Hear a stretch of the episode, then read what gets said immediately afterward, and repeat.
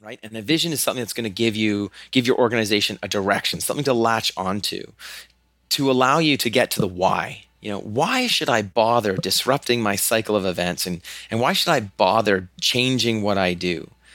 And that's I can't emphasize the importance of urgency and vision because it is hard cultural work. Welcome to the Inspire Podcast, where we examine what it takes to intentionally inspire. I'm your host, Bart Egnal, President and CEO of the Humphrey Group. And if you've ever asked yourself, how can you develop an authentic leadership presence? Or how can you tell stories that have people hanging off every word? Well, then this podcast is for you.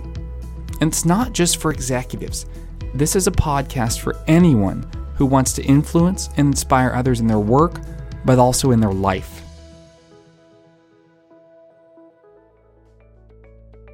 My guest today on the Inspire podcast is Garth Nichols. And Garth is the Vice Principal of Student Engagement and Experiential Development at Havergal, uh, which is an all girls independent school in Toronto. And he and they must be doing something right. You know, they've been around for 124 years. They'll be celebrating their 125th year anniversary next year.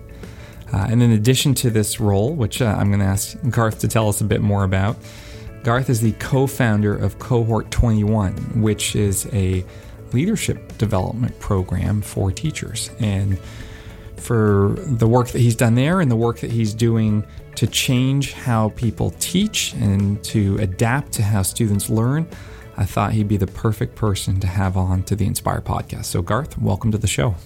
Thanks so much, Bart. I'm looking forward to it. It's great to have you here. And um, you think about teaching as something that you know my wife's a teacher uh, you know teaching is we've all gone through teaching. You think how is the world of learning for students changing? And what does that mean for how teachers need to change how they uh, educate? And i know that's a that's a topic that you're deeply passionate about. So you know maybe give us the quick uh, quick story of um, you know how you've come to be passionate about uh, helping teaching evolve?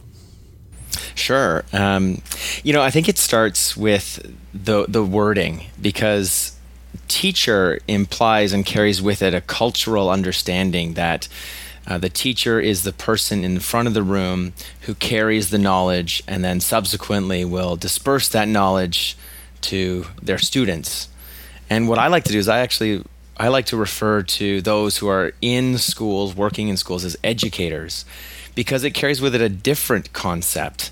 Education can, there's so many things that, that come around it. There's leadership education, there's character education, there's curriculum education. There. So I like to speak about um, teachers now as educators because it does reflect the shift in their role uh, in the in the classroom, but also in the lives of their students.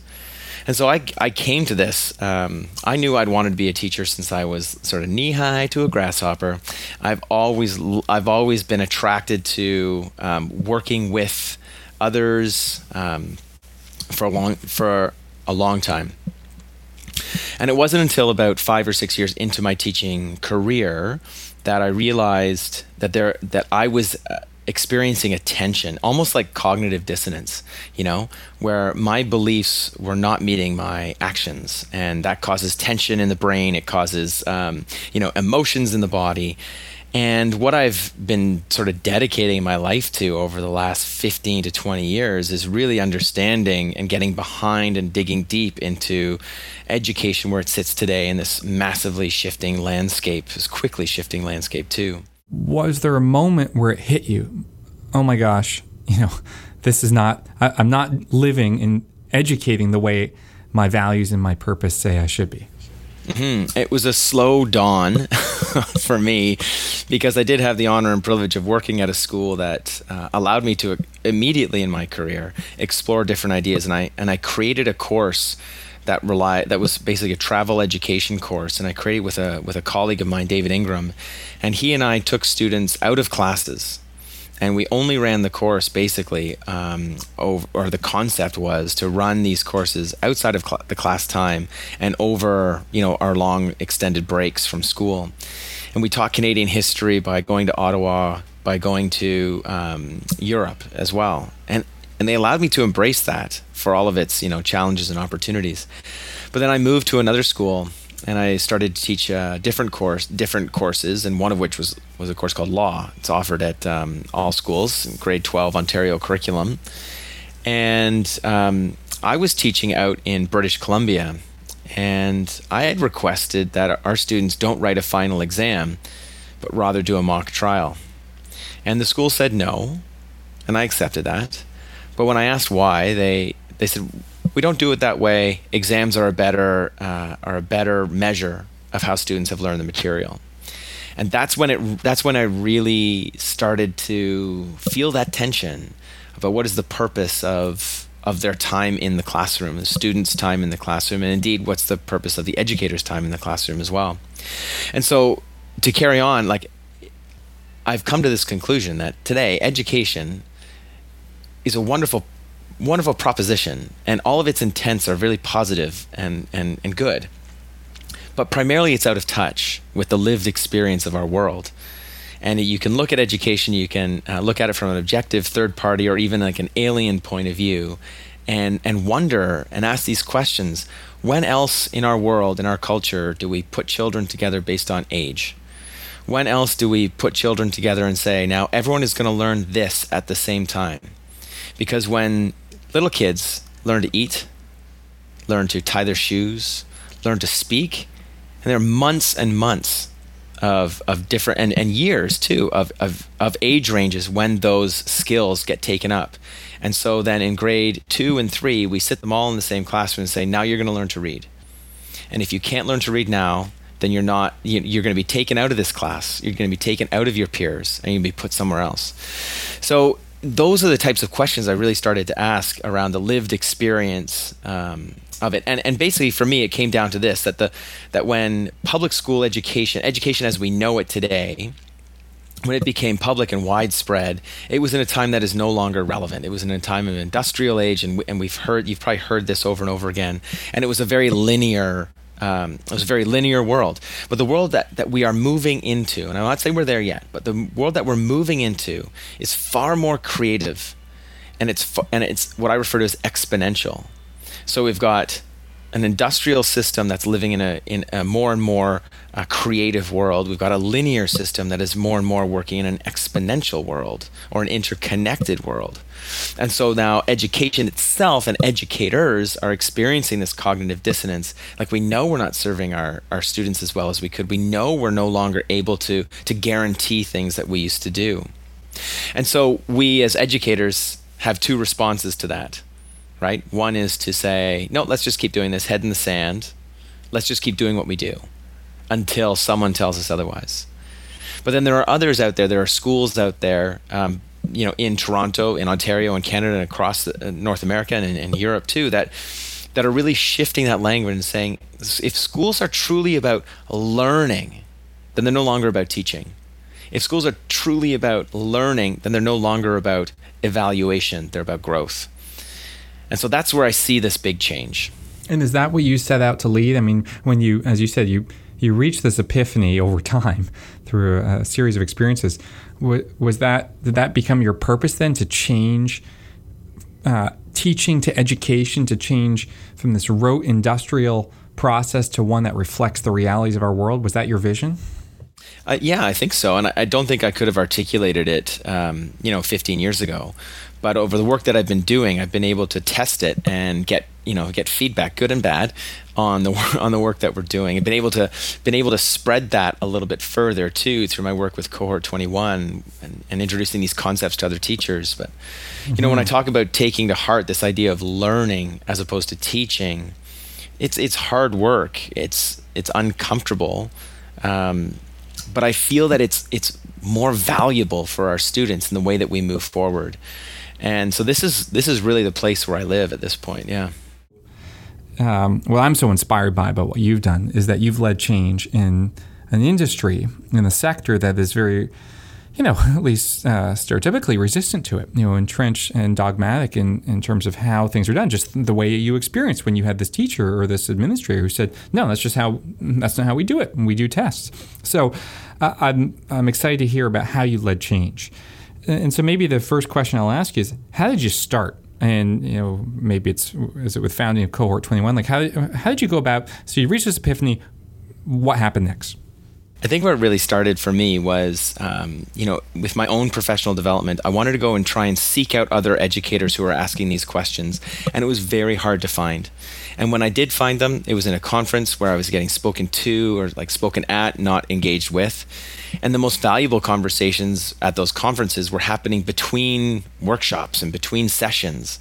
And I thought that's what we need to capture, right? We need to capture those yeah, but, or yes, and, or I want to hang on to that idea. But inevitably, what happens is that you go back to the classroom, you go back to this, and I'll talk about this later, but you go back to this cycle of education. And it's, it's really hard to disrupt. It's really hard to actually do something different because the school year is so predictable and, re- and recyclable that when challenges come, you're like, oh, I'm just going to leave those. I'm going to leave those other innovations and I'm just going to do what I do. Um, so yeah, so really that's that's where it kind of started. And uh, when I asked this question of my good friend and colleague uh, Justin Medved, who's the co-founder of Cohort 21 along with me, we said, well, if there's not a, if there's not a seat at the table, let's just go make a new table. And we started this thing called Cohort 21. and we and I remember sitting there in, in the library of this school on a Saturday morning, asking him, "Who the heck is going to come to this?" you know, and it started with 12 uh, 12 teachers from the CIS Ontario, that's the Conference of Independent Schools of Ontario, and now we're up to we're in our seventh year, and we cap it. We have to cap it now at uh, just under 50 participants per year. It's grown exponentially, and the biggest difference here is that we've actually left behind uh, a really popular um, a really popular framework called Action Research, and we left that behind because at the end of Action Research, you present on your findings and and my big piece here, and this is important for everything going forward in this conversation Bart, is that in cohort 21 we call the last session the end of the beginning. We've started to shift their mindset. We've started to shift their approaches. We've started to ask them to embrace ambiguity. We've started to ask them to to look outside of their classroom and we've given them a structure in which to do that that breaks the cycle We've given them a cohort. That's why we call it cohort 21. We've given them a cohort of people who are there to support, who are who are struggling, doing the same things, who are experiencing the same emotions of change and that discomfort. And so that's that's where my journey started. And as that has taken off, um, I've moved to a new school, Havergal College, and I'm in the position of vice principal of student engagement and experiential development and that's a that's a really interesting role. It's a really interesting title. First of all, it's a mouthful, and second of all, it's got it's got some really significant big words in there, right? So I deal with student engagement and experiential development. A student is anyone who's pursuing a body of knowledge, and engagement means you have an emotional connection to something experiential or to experience something means you go through it. And to develop means to make better to create or to um, to understand better. And so when you put that all in one place my job is is amazing because i take a student's interests and passions i develop experiences that allow them to pursue explore dig deeper into them in order to become more knowledgeable about who they are about who they are in the world and, the, and their own interests and passions and so, Garth, have you brought at Havergal? Sorry to interrupt you here, but so have you brought? And did they hire you because I know you cohort 21 was rolling you'd done it for a number of years already before you joined did they see this vision that you had and that had become brought to life through cohort 21 and say we want that in havergal was that why and you, they chose you i like to think so um, what they saw in I, th- I think what they saw in me bart is the ability to actually bring some of the elements these these um, newer elements of their strategic plan to life to make a couple of these shifts in that in this you know larger concept of teaching to education from teaching to learning um, they saw a potential for me to actually enact that change hmm. and so when you got there you know and you had some of these ideas formed and they had some interest in them how did you go about leading change because i think you know there's real applicability for people, whatever industry they might be in, whether it's the corporate world, government, or even just in their community, to learn from what you've been able to do? How do you go about leading change? Yeah, it's a great question. Um, and yeah, so so first and foremost, above anything else, it's uh, you ha- you're stepping into a culture. It's a it's a culture of 123 years. It's a culture that has um, stakeholders from all around the world. It's got uh, current parents, past parents, future parents. It's uh, current students, past students, future students. Like all of these um, people who have invested in for you know what I would call a brand right? I'm, I'm going to put my daughter into this school. I'm going to pay a quarter of a million dollars over five years, and I'm going to put my daughter in this school because it's a great brand and I believe in it. And so then here comes Garth Nichols to actually start to make some changes.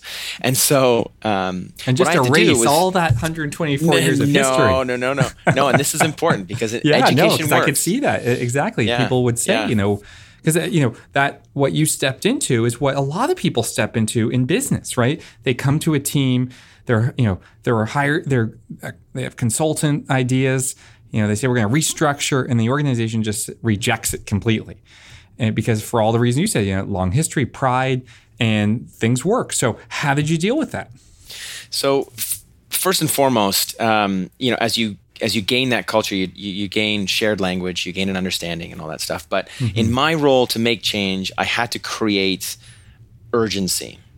I had to I had to actually I had to make a case, pitch an idea that was that was so compelling to break the cycle of repeatable event events, mm-hmm. moments, emotions. Like Bart, you remember when you were at school and you had what was going on in your life in, in high school. It was tests.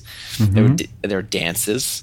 Maybe you were involved in, in sports, so there mm-hmm. were competitions. Maybe you were involved in theater, so there were performances, mm-hmm. maybe music and performances. There were class time. Maybe you had a guest speaker at an assembly, which is really exciting. But then the year ends and it's exams. Mm-hmm. And the only thing that gets reported on in that year are your marks, right? That's right. And so, so when you come across um, uh, a strategic plan or you are given a mission of change, then you have to see what you assess and what you value because those are two are this are the same thing. And so I had to build an urgency around this idea of experiential development, around this idea of student voice and choice and, and, and interaction that was different. So I had to break that. And in, to, to do that, you have to create a really compelling vision right and a vision is something that's going to give you give your organization a direction something to latch onto to allow you to get to the why you know, why should I bother disrupting my cycle of events and, and why should I bother changing what I do? And that's, I can't emphasize the importance of urgency and vision because it is hard cultural work. You have to appeal to emotions, mm-hmm. you have to mm-hmm. keep students at the center, you have to provide a vision people can get behind. Eh, because when you are changing something, people are emotionally invested in the past, in the way that they do things, and they are unsure and and most likely uncomfortable with a with an uncharted future. Well, and what's really and fascinating so, to me, just listening to you describe this vision, you know, on the one hand, I would say, oh, he came in with a vision, you know, because you had cohort 21, you had already this vision for from teaching and education. But what I'm hearing is that you you had a real appreciation and respect for the history, for the stakeholders, for their involvement, and that you crafted a vision to create urgency that reflected the differences and, and unique strengths of the school. Is that accurate? Mm-hmm. Yeah, yeah, and I mean we are in a we are a business. We're in a highly competitive business, um, and so what we had to do was what I had to do in creating that urgency and vision was really talk about the some unpleasant things that that there are other independent schools that are doing things better than us. Hmm. How people so, react to that? Not well. You know, what did they say? Um, well how do you like how do you know that? How, how do you how can you prove that? We've got that. How do you know that our, our we aren't doing it better? You know and, and i draw upon my my extensive experience with independent schools across our our province but also across our country. And i say listen we are not as great as we think we are. And so we need to stake our claim. We need to say this is where we want to play right um, so yeah, so we had to do all of that work. And I think one of the first things I did on top of that urgency and vision was I gave them a concrete example, an initiative that said, this is what it looks like, sounds like, and feels like. Can you share that with the, with me right now? Yeah, sh- sure. Um, what I what I created, and it's nothing earth shattering, but it's a culture. But in a culture of academic excellence, what I created was um, a symposium, And so uh, it's a new timetable. So there's a I've got a new structure that I've introduced, and it disrupts the the regular flow of a classroom day, and it requires students to make a choice of whether or not to attend their second period class or to attend this symposium, and it's giving students the choice. And teachers were unsure about that, and whether they're missing my class, and if they're missing my class, they're not learning.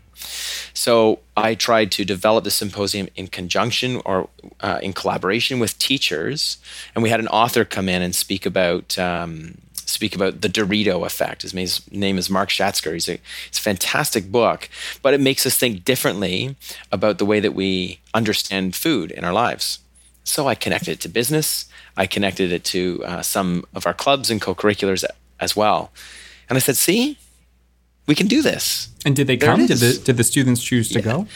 Yeah, we had about 75 students show up, which is a great number of students um, for something that's brand new.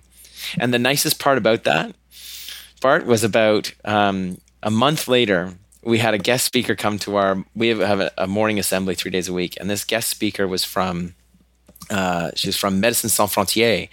And she was speaking to our students about the significance of uh, her work and all those things. And afterwards, I had a group of a group of students come up to me and say, "Mr. Nichols, that's totally a symposium next time."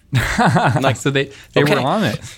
There's like the it's a lexicon. It's part of our lexicon now, right? So those types of things, getting into that cultural language, I think, is really important. Yeah. So did that did that get you some early support? I mean, did you start to have almost a coalition of the willing? Yeah, yeah, we did, and that's what that's what I call it, the coalition of willing. I mean, there are those who understand. There are those who who will automatically understand and get behind your vision because you've sold it, and because they believe in it too. And they're like, "Oh, you've articulated my own tension, you've articulated my my own discomfort in what I do." And so, what I did then was to create opportunities to invite them in for the next initiative, create opportunities for them to um, to invest in it with their time because in schools time is literally money right? Right. Um, so invest their time. So i was able to uh, to grab these people and engage them in what i think really good learning organizations do and that is embracing ambiguity right empathizing with others who may not be in the room, you know, considering alternate stakeholders, you know, all those types of things. I think it give it gave them a put them in a position of of creativity, thinking about new things that may never. If we do that, oh, then we might be able to do that. What's possible? And teachers don't rarely, teachers rarely get that the opportunity to do that outside of their classroom. Teachers are usually innovative, creative thinkers, flexible thinkers in their classroom. But when it comes to the larger organization, um, I welcomed them in and, and I wanted their ideas because they are the culture in a lot of ways. And so I created a, um, I created a, a working group to help me out with, with growing the symposium from, uh, from what it was to what it now is. And so to support that process, we use design thinking protocols. Um, and in those design thinking protocols, you know, some challenges came up. Challenges that you hear in the halls or that people say, hey, listen, I, I was talking to a teacher and they said this will never work because so of this. challenges from people that you had some, yeah, yeah. some people who were almost – uh, overtly or covertly speaking out against you. mm-hmm. Yeah, and what and you were so, trying, what you and your coll- your coalition was now trying to do. Yeah, and so what I mean, and this is just the nature of who I am, but I think it is a really important part of making change is that you embrace those voices and you welcome them in as well. Once you have a good vision uh, and a good framework from the coalition of the willing, then you say, okay, let's let's interrogate this. Let's tear this apart because this is not our tradition. This is not our history. And so we need those lenses on it. So and again so, so how did you do that? I'm curious because you know i think uh, uh, when i you know i've been in this business 17 years i've seen a lot of change initiatives fail. And often you know what you describe is kind of the stop point where there'll be a vision there'll be a strategy they'll form a group of people who quote unquote get it. And then the organi- the rest of the organization is either neutral or inks its heels in and it stops and grinds to a halt. And those people are often demonized. Well, they don't get it. They're not progressive thinkers. They don't buy in. And it, but regardless of the finger pointing, it falls apart. So, how do you, as you say, bring in these objectors? It's a it's a really important point. You articulated that as a stop point um, really well there. And what I did was I created some constraints to their voice. I said, this is going to go, right? But we're not in a rush. This is going to happen, but I don't want to waste our time. This is going to be a success. Maybe not 100% success right away, but you can help us do this. You are valuable because you have that institutional knowledge. You have the you have the ability to see what I can't. Right? You're like my blind spot um, indicator on on all those new cars. And so I well I, I think it has to do with just being really welcoming to those voices and saying that you are a part of change and a really but also saying it's going forward you know and and you can contribute but let's be clear this is happening. Yeah and and and again it's it's not happening in the way that i want it to. It's happening in the way that the culture is going to take this up so there has to be a little bit of flexibility because otherwise you're just coming from the top down and you're instituting a change and saying if you don't like it, the door's over there. And that's not how cultures change. And even though I've said it a couple times in this interview that schools are businesses, they behave very much like a village as opposed to a business. There's so many human interactions, human um, uh, like it's just a human organization that it is cultural. So success with a top-down initiative rarely works in schools. Um, so you have to you have to be able to take that take that um, dissenting voice and take that up and integrate it, and you have to be able to slow down. Okay, so you built this coalition, you brought in the objectors, you started to get some traction. Then what? Um, well, then what we well then what we need to do is really like protect that innovation, protect that group. And I don't mean shelter them. I mean protect them in the systems and structures that you're developing. There's a there's a phrase called uh, following the breadcrumbs, right? And what we need to do when we create real ch- meaningful change in a school is we need to get rid of those breadcrumbs because as soon as there's doubt, as soon as there's uh, as soon as there's uh, questions that can't be answered, as soon as there's an opportunity, you're going to have the coalition of the unwilling just follow those, follow the breadcrumbs right. home to what what used to happen, and that's the death knell for innovation. You know, what you have to do is protect innovation by saying the way that we did things is no longer the way that we're doing things. The way that we do things now is our new direction, and we're going to go so, slow. So communication sounds like a, an integral part of how you protect what you've created. Yeah. Yeah. So that's a huge part of in a school like this. I named all the the stakeholders earlier, but you know, as soon as you have that innovation take hold, you have to celebrate the small wins, right? You have to really get out there and you have to say, "Thank you. This couldn't have happened without you." Can you and give me an example why. of that? Sure. Um, I do something really, really simple um, because I, I do this often. And when a big, you know, when when when something happens at the school that I think is is an, enough to say that's a cultural change. That's one of those little tiny steps that we've taken. Then I'll do what's I'll give out what's called a Havergal high five. It's about the size of an index card. It's in our it's in our school colors. It's got our school crest on it. And it's just a checkbox of a whole bunch of different things, and I can just check them off. And I don't check off all the boxes ever. Um, sometimes I do, but rarely. But one of the, it just says, you know, Havergal College high five. It's it's to you know Bart. It's from Garth, and the check boxes are like you inspired me and others. You did some great teaching, or sorry, you did some great learning today. You put on a great show for the community. You helped me out. You showed creative confidence. You practiced mindfulness. You brought your uh, you put yourself in the shoes of your students. You used technology in an innovative way. You impressed our students. You impressed our te- our parents. You rocked it. You know, they made someone laugh. Like all of these things. And so to get these, um, to be able to give these out is just a it's a symbol of my gratitude. It's a symbol that they have they are a part of something bigger than themselves in their classroom. And what's nice is um, you know I see them pinned up on the teachers' bulletin boards in their offices or or whatever. So there's there is some level of meaning that they attach to mm-hmm. it, right? So Did those are also, those, did you also go out uh, and communicate the changes to all those stakeholder groups? Like, did you tell parents, for example, hey, I we're did. changing the way your kids are going to learn? Yeah, yeah, I did several times actually. Um, if if I can, Bart, I think it would help me at this point help your listeners um, if I walk through like my big, like a sort of um, the iconic change that I brought to Havergal.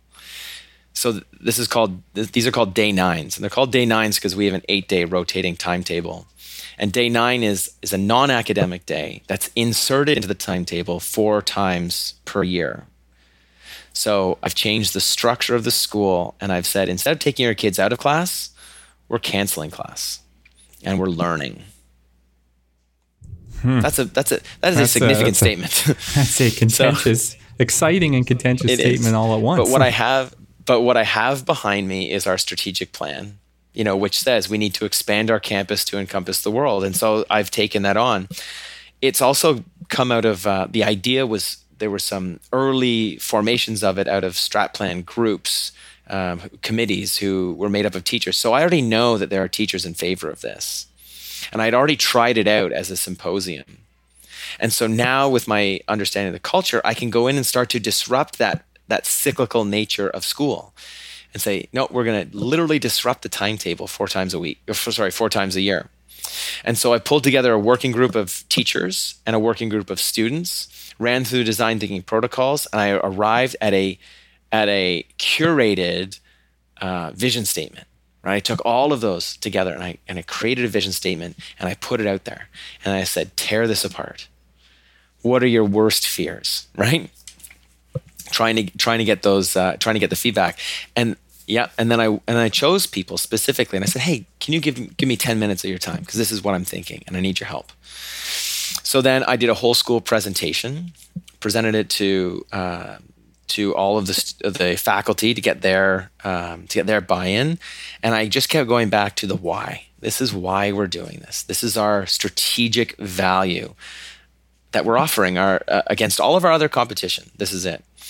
And so what I did too, and I don't know if your listeners will appreciate this, but then I took, then I put out an invitation. I said, I'm gonna I'm gonna host you at the Aga Khan Museum because that is a place of culture, creativity, art and thinking that will get us in the right mindset to develop this even further. And I'm going to buy you lunch at the mm. Aga Khan Museum, and this is what you're going to have for lunch. you know, I just gave them the menu. And it's going to be good. and I got and I got about 35 teachers, you know, out of uh, of about 70 to come. So I got about just you know I got about half, and we spent the day and we workshopped. You know, what are ideas? What can we do? Yes, yes, yes. No. Why no? Okay, okay. Now it's yes. And so that so so then we launched them, and uh, after each one, I did a little bit of a of a survey. Is it meeting its mission?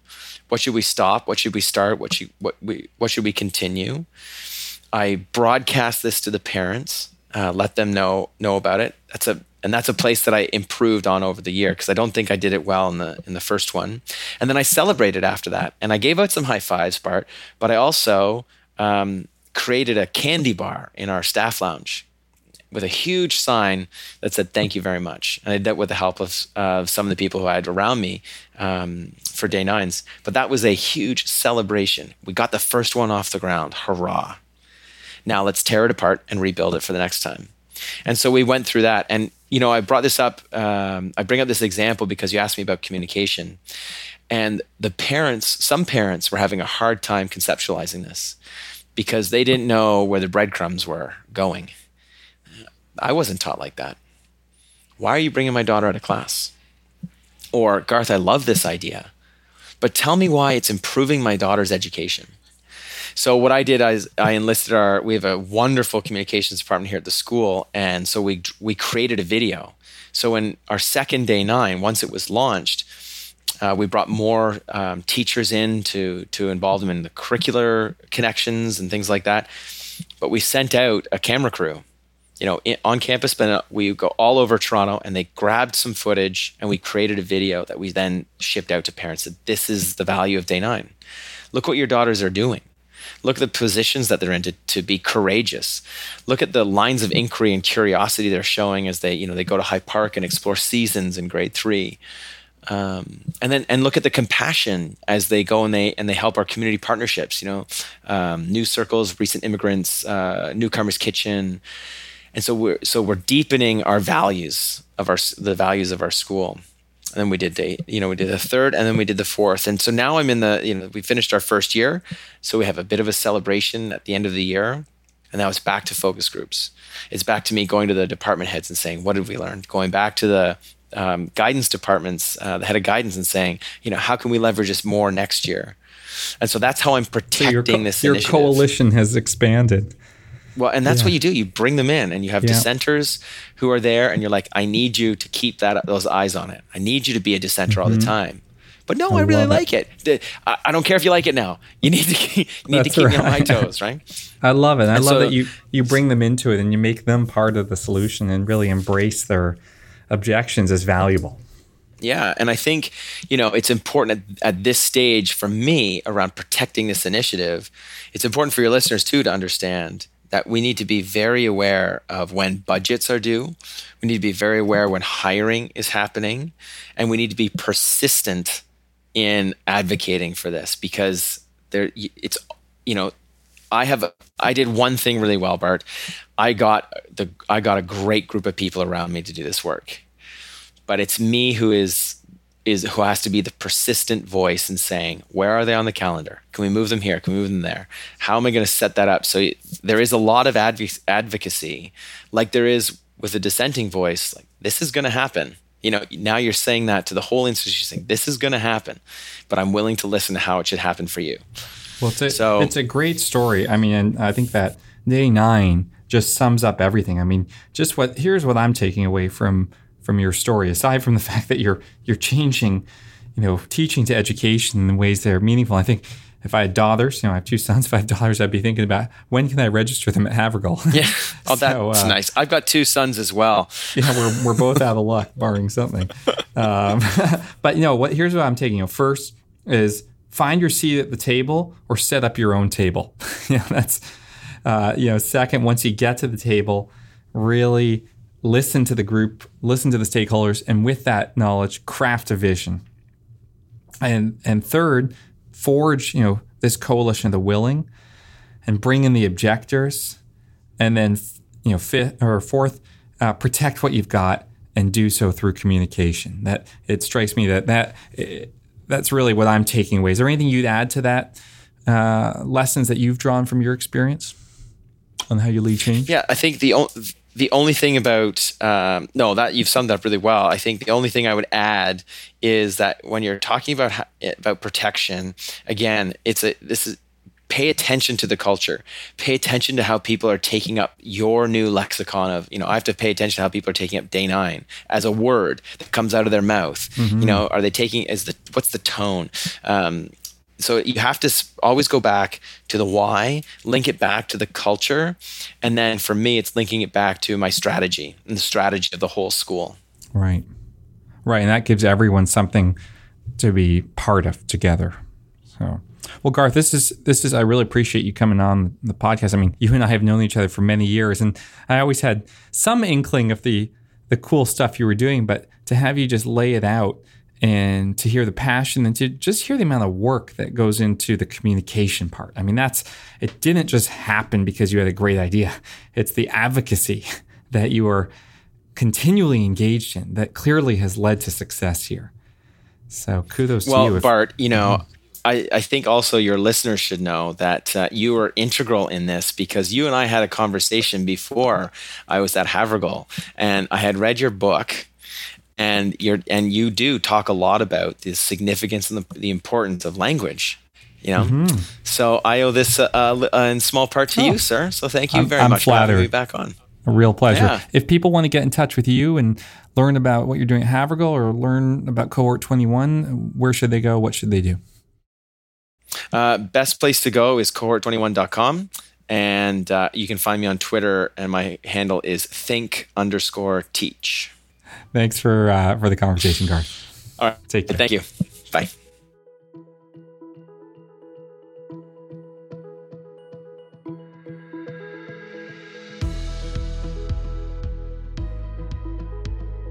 I hope you enjoyed my conversation today with Garth Nichols.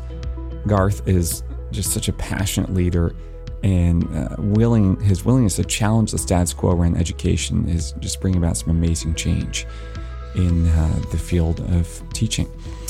Uh, and I hope you enjoyed this conversation because it's the last one, the last episode of 2018. It's been an absolute pleasure doing this podcast, and I will be back in January on the 7th with our first episode of 2019, and then we'll be going weekly until the end of May when we'll do a brief break for season one. So, have a great holiday, uh, enjoy some time off, and we'll talk to you in 2019. Thanks.